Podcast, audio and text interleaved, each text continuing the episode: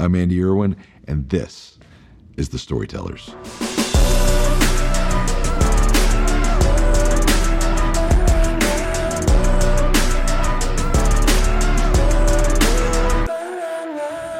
My, uh, my guest on today's episode is a dear friend. Uh, he's an actor and producer, uh, musician that, that we really, really love and admire.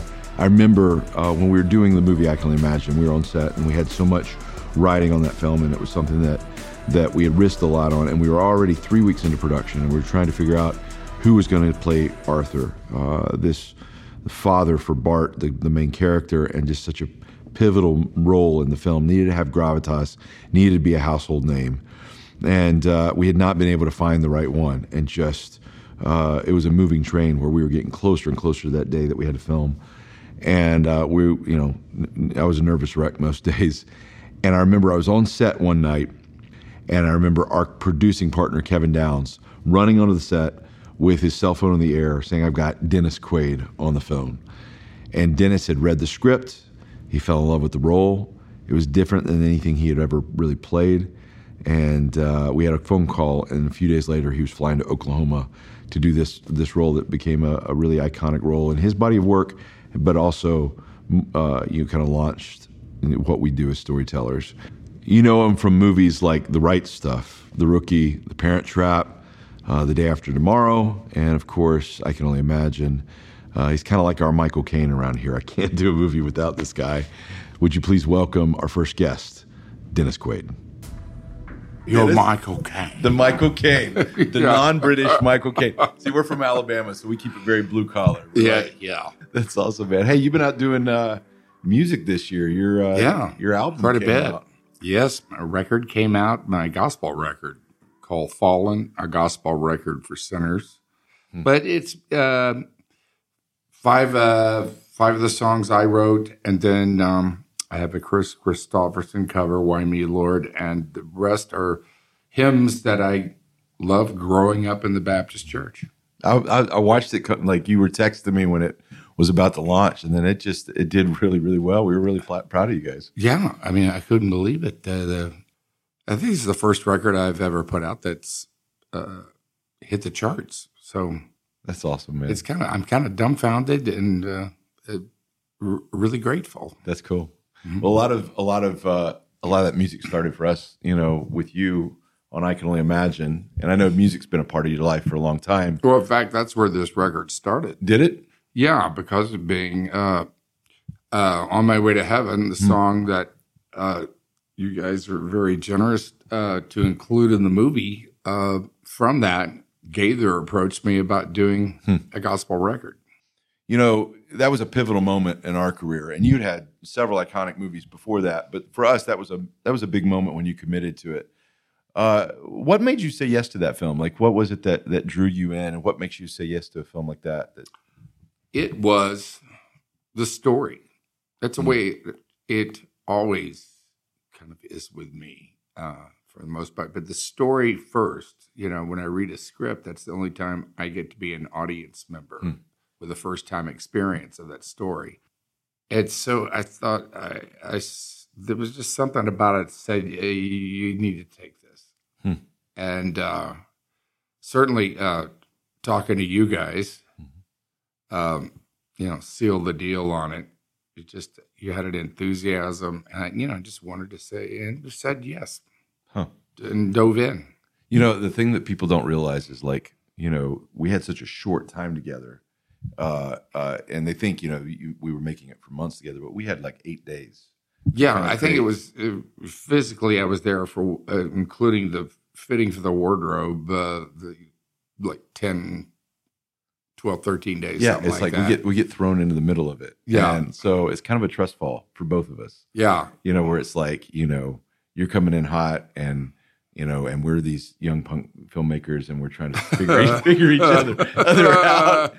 and and it's a, it's like an awkward first date at first where you're trying to figure out like you know what makes this person tick but as you and i were comparing notes you know there was that moment where we, we were trying to figure out who is this arthur character and you made the choice that hey i feel like I'm going to play him like a shook up bottle of soda pop. That he he's this guy that's been abusive, and doesn't want to be anymore, and is trying to figure out a way out. And you guys were great because we you get you know you, it was fantastic working with you guys because it was kind of a relentless search for the truth. Mm-hmm. You know, whatever it was, even if you didn't have words for it, you, Mhm. when you it, it just when you see it, you you know it's the truth. Yeah. Well, there, there was there was one moment like that that we kind of it- it's collaborative between between us, but like uh, the moment uh, uh, that was my favorite was when you're listening to the radio to your son sing, and you have that you have that moment where you know we do the you know we show it as you're dying, and you lean forward and you, you kind of uh, kind of have this moment of realization as you hear your son sing, and it's kind of that flashback moment. Well, we had filmed it once, and you had kind of gone to this really beautiful emotional place, and I said cut, and I said cut way too early, and uh, and then you just kind of composing yourself, you lean forward into the sunlight, and and then we said okay, let's go move on to the next scene. You went back to your trailer, and my brother turned to me, he's like, that moment was magic, and we didn't get it on camera where you lean forward. And he's like, "Can you go talk Dennis into coming back?" And I, I kind of, with some fear and trepidation, I was like, "Okay, let's." Dennis, uh, He's you know- finally gonna crack. It's like, you know, and this is right after we had you like destroy and beat up a car. So I'm like, oh, I've seen the, seen the angry side. No, but I was like, I was like, hey man, there's magic that we left on the floor. This moment when you lean forward, can we do one more take and we just go there?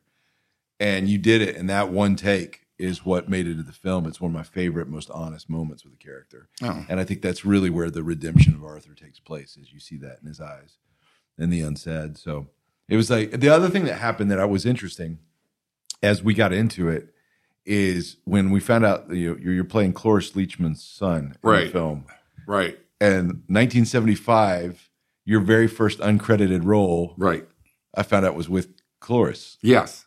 Tell me about that. Yeah, it was. Uh, uh, I had just been in L.A. for like two weeks in 1975, and um, I went with my brother to a Jonathan Demme set.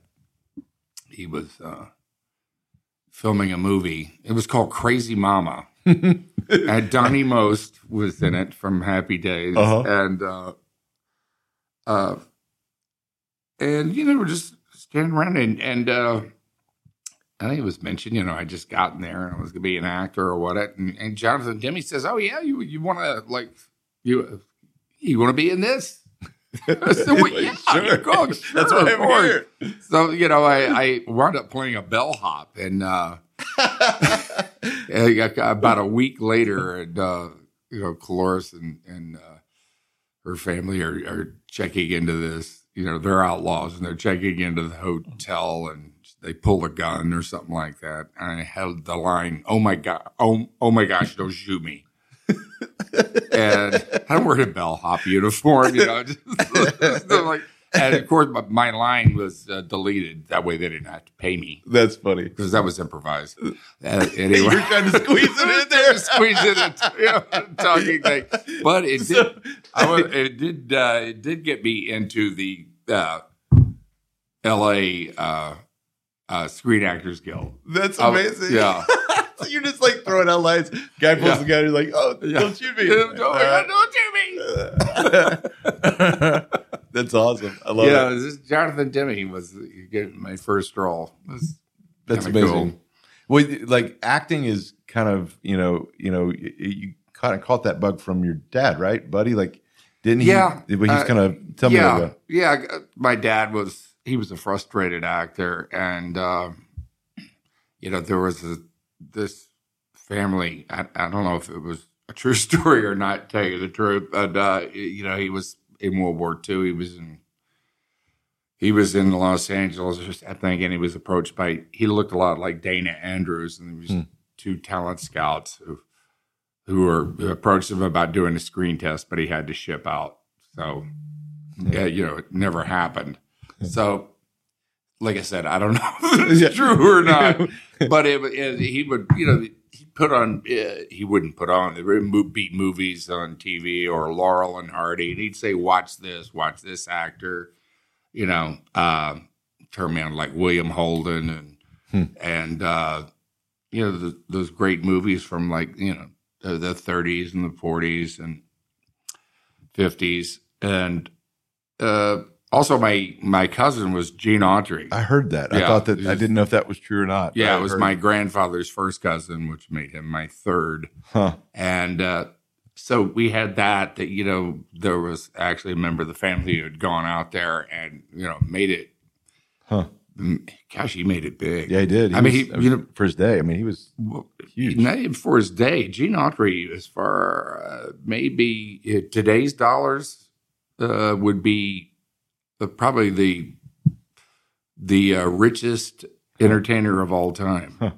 I met him. I met him at the opening of Wyatt Earp. He was there. really Yeah, he was well into his nineties. wow. What was that? What was that moment like? I mean, you're on Wyatt Earp, you're doing a western. Your relative, your cousin, who's like you know western movie royalty, Yeah, is there. Like, what was what what was that moment like to kind of connect? Uh, it, Was it weird or was it was yeah it was a, it was a little weird because you know you're related to this person but you kind of you know distantly so and you really kind of you know i'm kind of proud of that because i bring it up a lot. I'm kind of, like, I guess, uh, you know i'm proud of that that because he he was a very you know talented songwriter and, yeah? and you know i'm a songwriter myself. I'm a songwriter actor just like he was. That's in your blood. yeah So when when you decided like you know, Houston, Texas, you and your brother Randy decided to kind of chase this acting thing. Like when was that like that became like, you know, a reality that hey, this is something we're really going to do. And I I heard a rumor that you auditioned for Dukes of Hazzard back in the day. Yeah.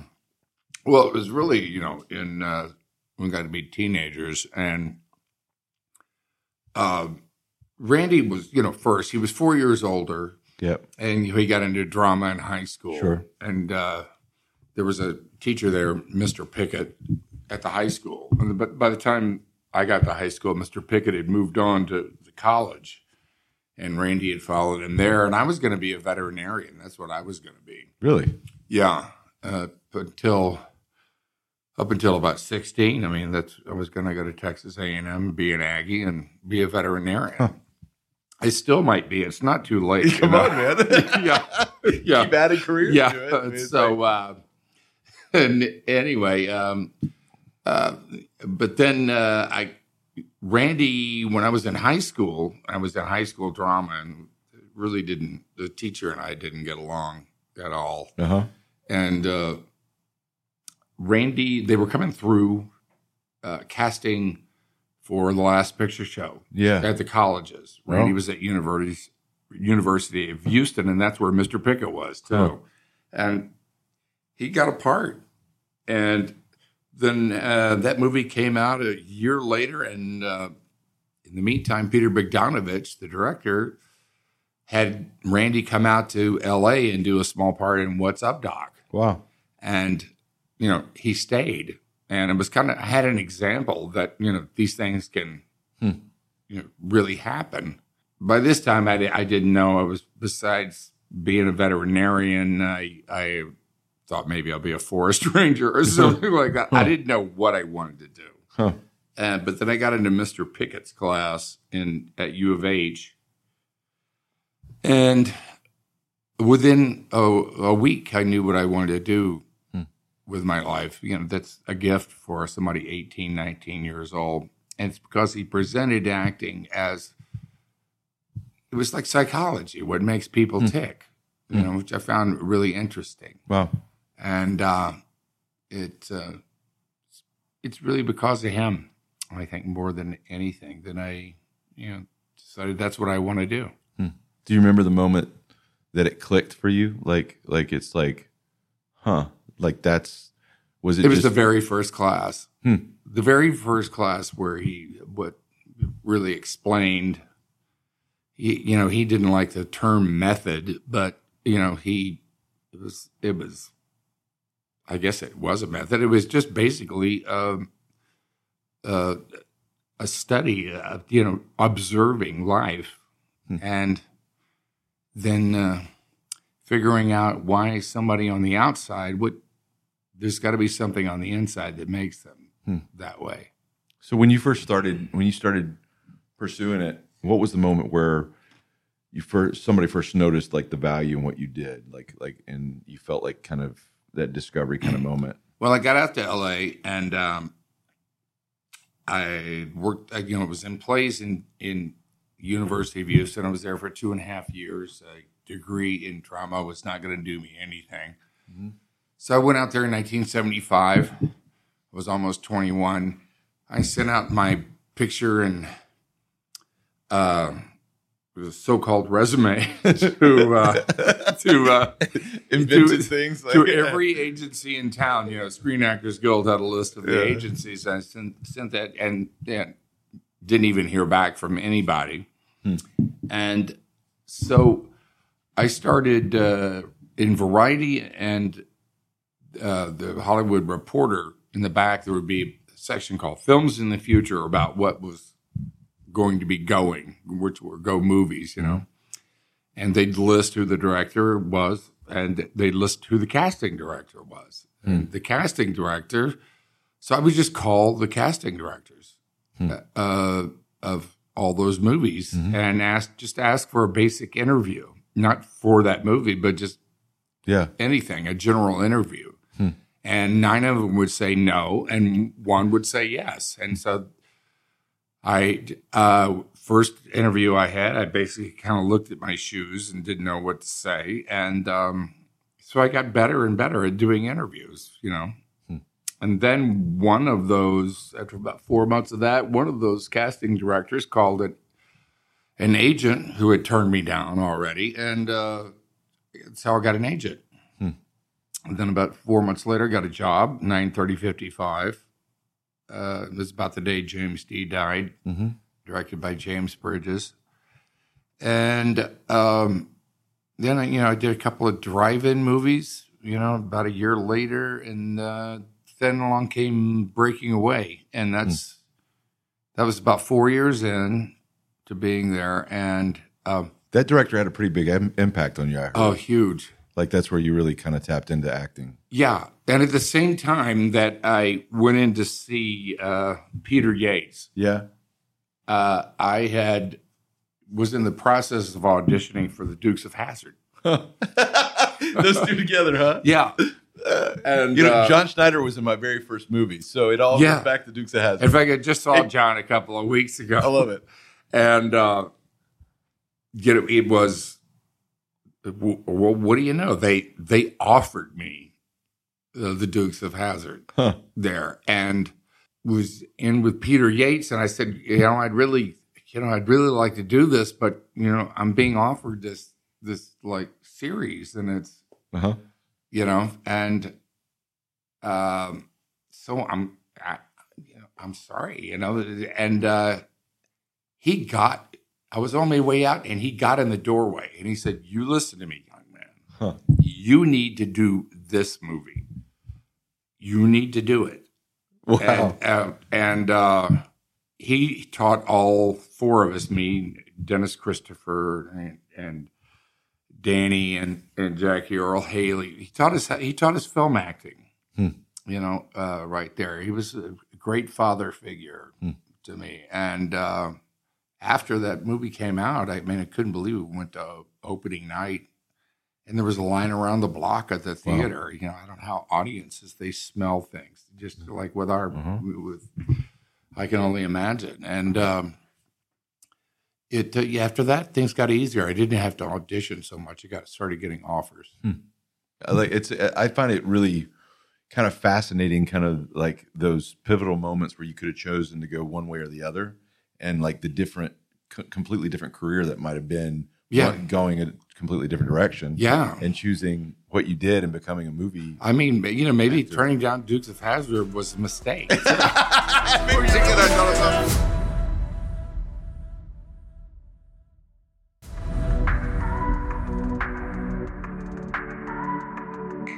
you know, when you made that choice to do movies and then all of a sudden you're, you know, you're a prominent movie star you know you do the right stuff and and there's you know all of a sudden you're kind of a, a known commodity brand what were some of the early challenges that came with the notoriety and the fame of going from being a, a kid in houston to all of a sudden being you know number one on a call sheet on a big big movies. Yeah, it's uh, you know, you learn you learn uh, failure, uh, you know, from just watching people around you and stuff like because that that's that's what you get mostly as a, an actor is or whatever. But you know, people don't teach you how to be a success really because it's kind of a a, a rarer thing, and uh, yeah, I don't think I handled it too well at the, at the beginning. You know, I um, How old were you when when it really kind of? I remember the, it was after the Breaking Away came out, and I was in New York for something, and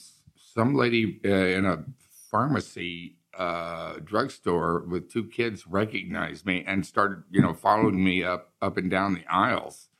It was really uncomfortable, you know, Hmm. that I that uh, that was my first like uh, taste of that.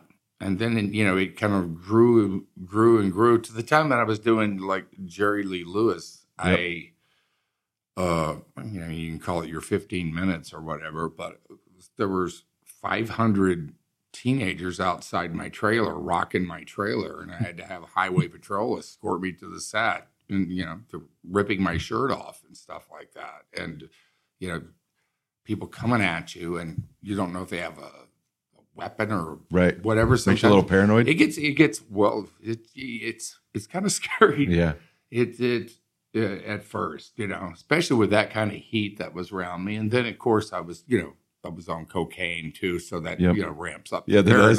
real, totally really good because you know that's kind of uh, was not a good answer, but that I guess that was the way of uh, kind of filling up that space. You know that you know I was always kind of looking for um, uh, something to fill up that hole that you know because even, you know when you become a success that doesn't that doesn't really fill up that hole. I Yeah. mean, the only thing you've got is the only thing that fills up that that hole that we all have Yeah. inside us because we're trying to measure up, and, you know, to uh, seeking after something you think's going to have all the answers uh, in life Yeah, for you, and so you know you get drugs are a way of kind of like uh, filling that hole. Hmm. of course, they never work. They work for the first five minutes, but then Yeah, yeah, after that. yeah. Eh, eh, I I mean, the thing, the thing, the thing is, the thing that's uh, fascinating and, and also a little bit disheartening is that idea of feeling like once you make it, then it, everything will be okay. I think it's kind of the American yeah, kind of sales pitch. Yeah, But then when you do make it and you realize how fleeting those moments of success are, hmm and it, it's a cool, it's cool for a second, but it doesn't fill the hole. yeah. Like, the joy is in actually doing it. When you're Yeah. actually doing it, I mean, that's the way I look as far as uh, success now. You know, after that, it's uh, you have no control over it. You know, doing a part in a movie or whatever, and uh, you know, it uh, nobody remembers it anyway. I mean, uh, I ask you know, ask people, uh, hey, do you know who Tyrone Power is? Hmm. Uh, no. Well, he was the Tom Cruise of the '40s, but uh, uh, okay. You, You know, know, it's like it's there com- is no. Uh, complete side note tyrone power when my when my grandfather received the medal of honor he was the uh, pilot that piloted my grandfather's brother from guam to guam to see him in the hospital oh, really? he was in the air force it was tyrone Wow. power so i know who tyrone power is Okay. nobody nobody else does For a different reason. nobody else does Yeah. the uh for for you i think the thing that's really exciting for me for you is like so i was i'm i'm going through the airport the other day and uh and i look up on the shelf and i see this people magazine and the cover has you on it with faith love and second chances Yeah. and i got a smile ear to ear because i've i've watched a, a lot of that going on in you um you know over the past few years. Uh talk to me a little bit about like what you've kind of discovered about yourself your faith uh what really matters uh, and kind of reconnecting with that especially i know laura has been your wife laura has been a big part of that. Um what what does the idea of second chances and and faith mean to you at this point? Oh, well, a lot more. I mean, you know, second chances, I'd say like fifth, sixth, seventh, and eighth chances sometimes Yeah. in, in, in a lot of ways. It, uh, well, you know, I've already talked about the, um, you know, cocaine and, uh, you know, back then. I was always a seeker, though. I was, you know, I, I loved uh, church as, as a boy and Sunday school. And uh, then I, I got got to be about 12, 13, and uh, I got disillusioned with uh, what I call churchianity or Yeah, whatever. right. And it was um, that the life was not playing out what they were saying in church, uh, even the people that were saying it.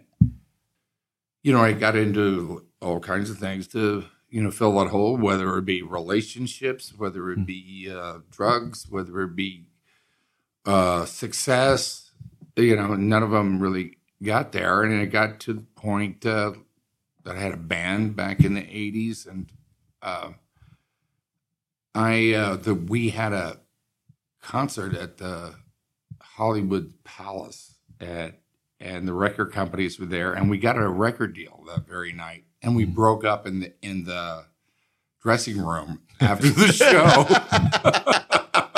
this, this, Yeah. this- you fulfilled all the cliches we in did, one we did. That's Just so like, great. Just that movie, The Commitments. Was there, you know, I, I, we were broken up, and uh, and uh, went home, and uh, I had uh, it. We broke up because of me. Oh, because I, I was, you know, I just I wasn't there. I wasn't present, and you know, it, uh, uh, my voice wasn't there because of you know my lifestyle and stuff. And uh, I went home, home, and I had one of those white light experiences. You know, with Huh. with Coke, I'd I'd been like screaming at God, basically, you know, to, to help me uh, get off this stuff. God, you know, I'll never do it again. I swear. And, and then the next Hmm. day, I, about four o'clock, I would I'd be right back there, you know. I'd go to work and I'd, you know, drew a line to get, go to work, you know, and uh, it was just an awful thing. And uh, I, um, but at this night, I had a what I call a white light experience. I saw myself dead or uh, in Hmm. jail or losing everything that I had. wow. It was very real to me. So I checked myself into rehab. Wow. And it takes a lot of courage. well, it was back before they had swimming pools and room service. it was the basement of you know St. Yeah. John's Yeah. Hospital, Wow. and uh, so I was there for thirty days, and I got it, and um, then you know got out, and that's when the real problem started because it was you know really it destroys your nervous system, cocaine, and uh, you so I was really kind of grinding my teeth to do everything I could to stay away from it, and went to was going to uh, meetings, you know, back then, uh, which are basically Alcohol Anonymous meetings, and I just did everything they said, Hmm. and which, you know, now in in AA they said you have a spiritual problem is really Hmm. what it is, and that's true. Yeah. That's actually true. Um, but uh, I started meditating uh, again, and I went back uh, and read the Bible Hmm. cover to cover. Wow. I'd done it when I was 20, and I now I'm like 38, and I read it cover to cover again. Huh. And uh, I read the Dhammapada, I read the Bhagavad Gita, and I read the Quran. And uh, then I came back and read the Bible again, and it was the red words of Jesus. That's what really struck me. Hmm. Were very real to me. Was what Jesus said and what Jesus did, Hmm. and uh, that's that's that was the start of my personal relationship I love with that. Jesus. I love that. You know, for me, like the thing I like about you, and we had a lot of cool conversations while we were making Imagine, and we've had over the years since uh, becoming friends, just about faith in general. And um, the thing I like about your faith is it reminds me a lot of kind of a Johnny Cash kind of faith. It's it's got the it's got the humanity and the rough edges to it, uh, but it's very sincere and very authentic and very uh, uh, both things. It's it's it's just it's blue collar, and um, and I remember us talking after Imagine just about that journey that you went on around the world to try to study all the other religions, and when you came back to the red letters of Jesus, and it's like the conclusions that all those things were pointing to the same kind of creator God that people Yeah. really want to know, but it really is about God sending Jesus to kind of explain how he wants the you know his path to, to him and it's really about what are you going to do with that and that's really where kind of you're forced to kind of decide what to do with the red letters there's something really cool Correct. about that Yeah, that that's it exactly. I mean, they all point yep at the same thing. yep That which has no words, which is God. Jesus uh, actually has the answers to all that. It's you know that's uh, th- then, but I, I you know I'd heard about having you know my mother used to tell me having a personal relationship with you know Jesus. And yeah, yeah, mom, you know, Hmm. you know, and how you explain that you know the two billion Chinese that are you know are they going to go to hell because Yeah. and you know getting into into kind of like these dead end arguments or whatever. But yeah, it was you're good at those yeah yeah the Earth is only five thousand years old. Uh, yeah, what about the dinosaurs? Well. Uh, but none of that matters. It's, it's uh, you know, I came to know what having a personal, slowly, or personal relationship with uh, Jesus Christ was. Hmm. And, you know, like any relationship, it's something that grows Hmm. And grows and Hmm. grows. Sometimes feels distant, Hmm. comes back. It's, um, at the same time, it's, you know, it's, it's who I am. I love that. Uh, you seem to be, you know, just, you know, we've been friends for about six years now, and uh, done a couple movies together. We're going to do a lot more, but you seem to be at a place where you're where you're. There's a lot of harmony between those portions of your life, whether it's, you know, your you know your relationship with with your wife, your kids, your your faith, and your art, like with your music and your acting and producing it seems like you know you really have kind of found this cool new season of your life It's been the easiest, most gratifying uh, uh, period of my life, actually. Happiest.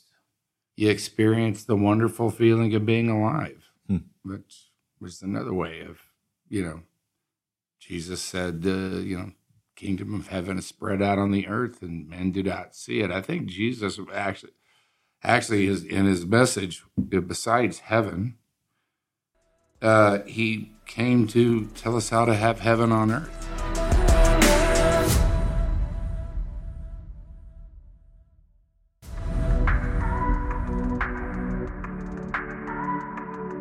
For, for you uh creatively i mean I've, I've always been fascinated that i think you know in the career path in the kind of short sighted there's there's all these moments we experience that we think that this is the moment i'm going to hold on to and remember from my career.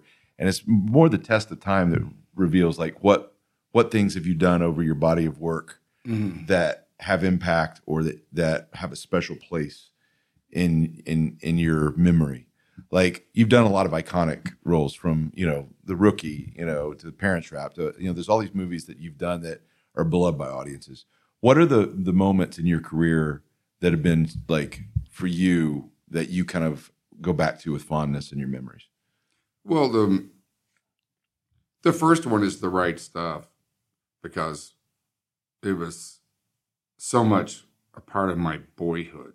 Yeah You know, uh, Houston I grew up yeah. in Houston. They rolled uh, first grade. They rolled in the television set with uh, set uh, with uh, Shepard going up to uh, orbit, and uh, the original seven astronauts. Gordo Cooper was my favorite. He was the youngest wow and then you know cut to um, 20, 28 and they're you know the the novel comes out read the novel zip zap just like that and gordo was a great character. I wanted to gosh if they ever make a movie i would love to play gordo cooper and when do you know they're making a movie of it and uh, uh, that's awesome.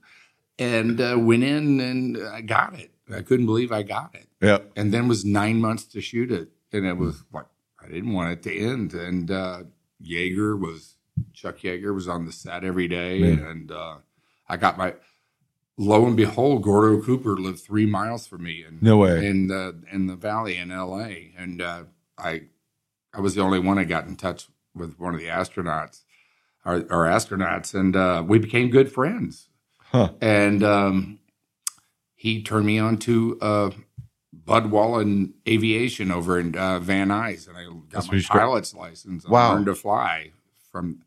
You know, while we were making the movie, I had to do that on the sly. that, that wasn't on the insurance writer. That wasn't on the insurance writer. in fact, you know, in fact, uh, oh my gosh, man. Phil Kaufman and Caleb Deschanel, I mean, they finally found out that I was, you know, kind of learning to fly, but it, you know, so we had this scene where Gordo's going to go up in a plane and we're shooting in an airport. And so, you know, they had me, they were in the back with a camera, the director and the cinematographer. And I was just supposed to taxi down, you know, down the uh, taxiway. They were getting uh, shots of that.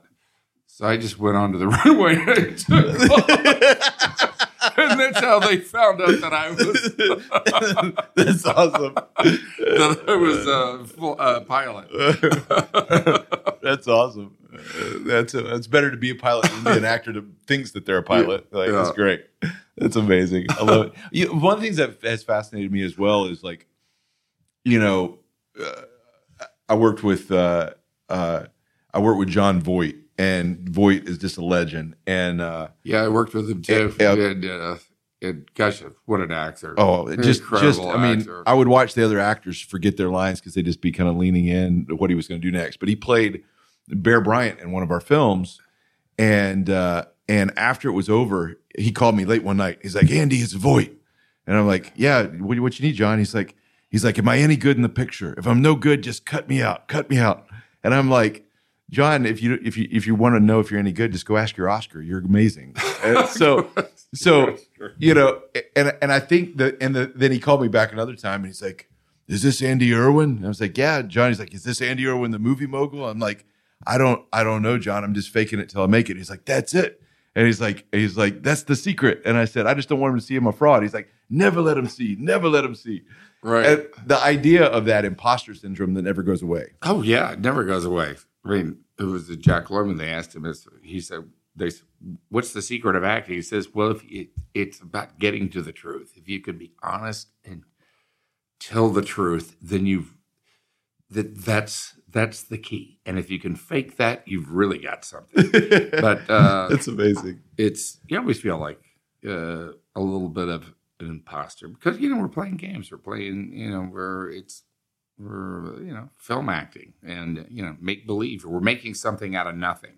Hmm. And certainly we're always trying to tell the truth, and what we do is important to you know to people because it's stories. You know, people need stories. The same thing as sitting around the fire when you know we were tribal and telling Yeah. stories and you know what was an oral history and now it's, it's you know these movies have they have an effect on people they certainly have had a, an effect on me long before i was an actor doesn't mean that you're something important you know uh or or anything like that. It's uh you, you know believe in your own pr or whatever that uh, it's you know it's it's a job like anything else. For me it's it's it's it's a really great job. It's a fantastic work if you can get it. It, it really is uh it's to create something out of nothing and uh you you know you go from one to the next. But it was you asked me before but the, the right stuff. And certainly like parent trap which is like um you know that was the first movie after uh i got clean of cocaine was you know it was about six years later. And Wow. yeah you know i thought once i got That was the fir- first one. Is that what well, you that wasn't to the kind of- first one. No, I made I made a couple of other ones after That- that. are significant, yeah. boom, boom. You know, you, I thought things would get better, but things got worse. Wow. You know, that's kind of the way God works. You got to be careful about what you ask God for because He just might give it to you, Huh. but He'll give it to you in some way that you didn't expect, or Yeah. that's like you know, like wait a minute, you know. Uh, I don't know if I signed up for this? And um, you know, it just got harder for me. Uh, yeah, uh, you know, getting jobs, and I waited for a year, and that which turned into two, and then, uh, uh, but along came, uh, it was about you know five six years later, along came Parent Trap, and they kind of give me, uh, you know, I'd been playing like Bad Boys and stuff Yeah, yeah. like that, and it was, you know, it was the first time I was like kind of playing a father, and Huh. uh, it was a classic. It was just, yeah, I, I love the movie for that.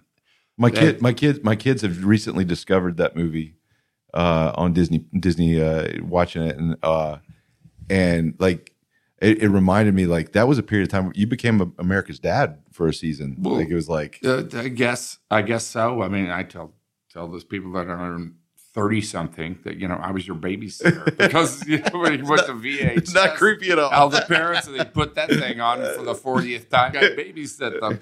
And, uh, you know, of course, Lindsay too. And uh, I, um, but the, the rookie came along and that, Yeah. that movie was about second chances. And it Mhm. really reflected Yep, my life at the time. It was a special one. And um, that, that's special. I can only imagine as, is, is, very special to me. I mean, because I began to see the effect that it had had on people. Hmm. And very surprising me the people that I wouldn't expect it to have that Hmm. effect on, you know? Yep. And um, it's, you know, reached a lot of people with, uh, with a message in, in that film, you know, that it, it broke down walls that, that movie did.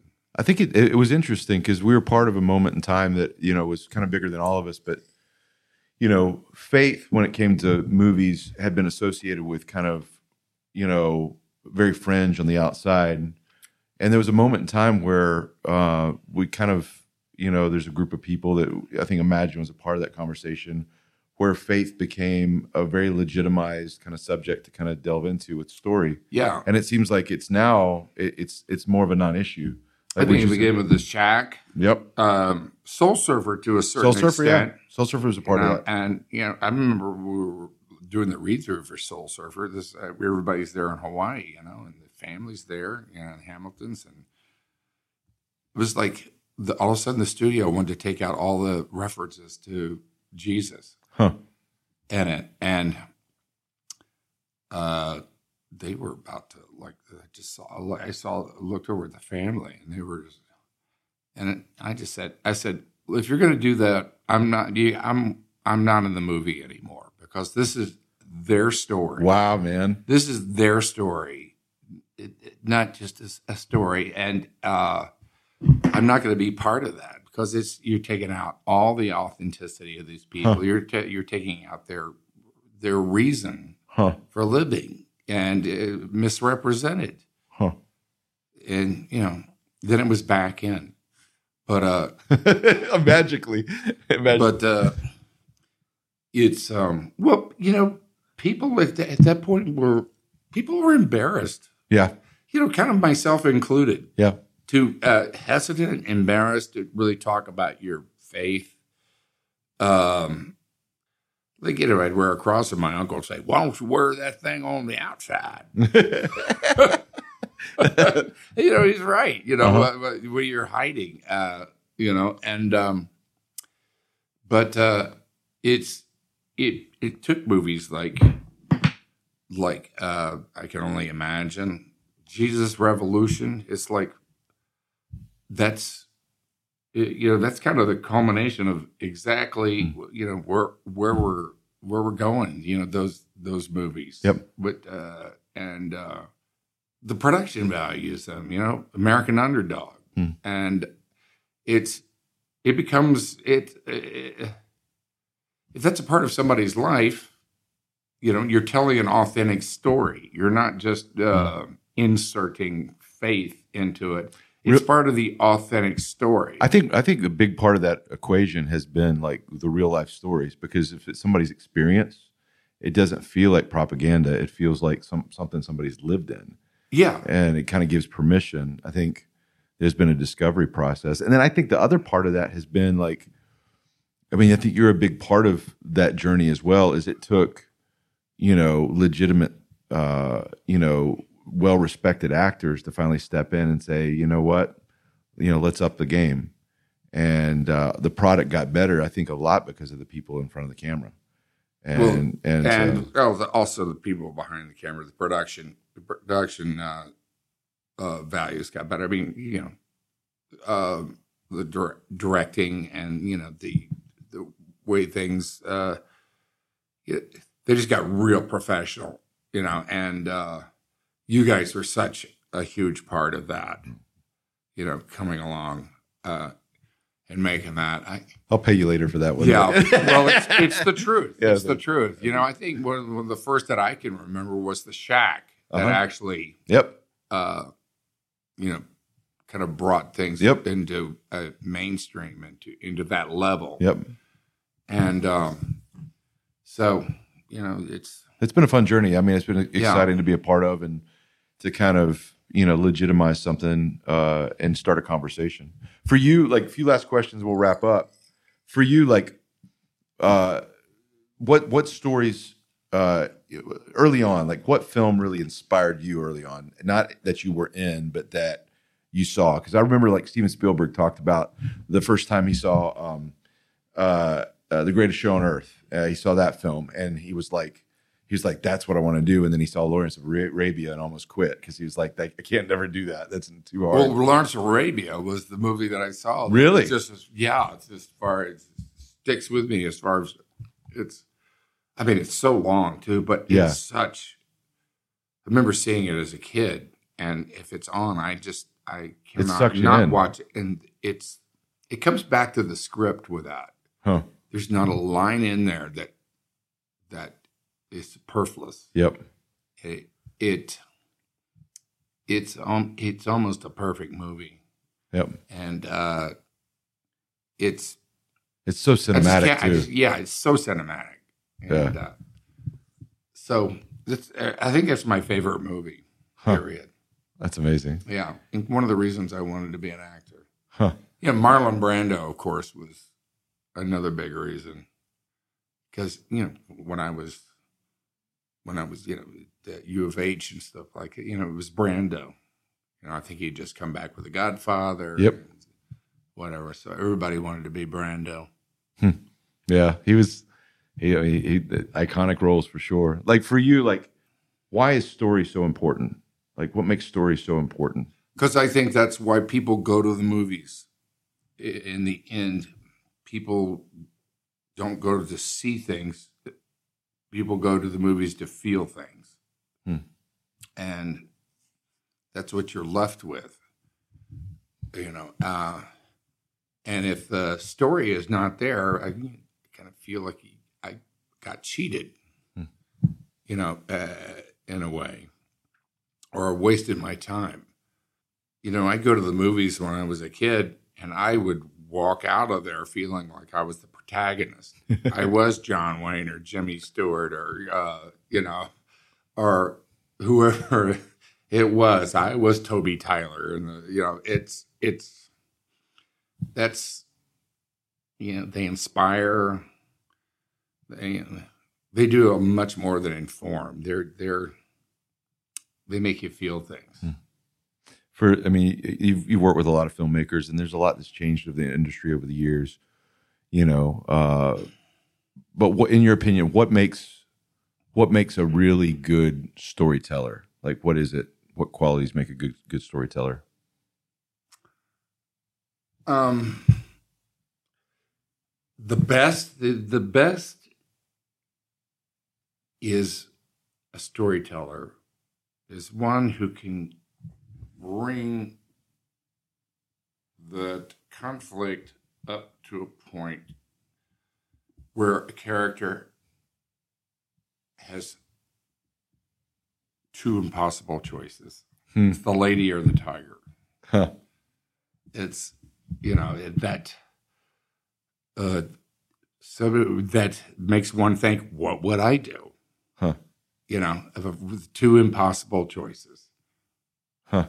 You know if i push the button like you know i will start world war three but if i don't push the button it'll you know the you the united states is going down Yeah. so it's uh what do you do with that, right? That's that's storytelling to me. Stakes. Stakes, yeah, you raise the stakes, Huh. and, and that can be very small.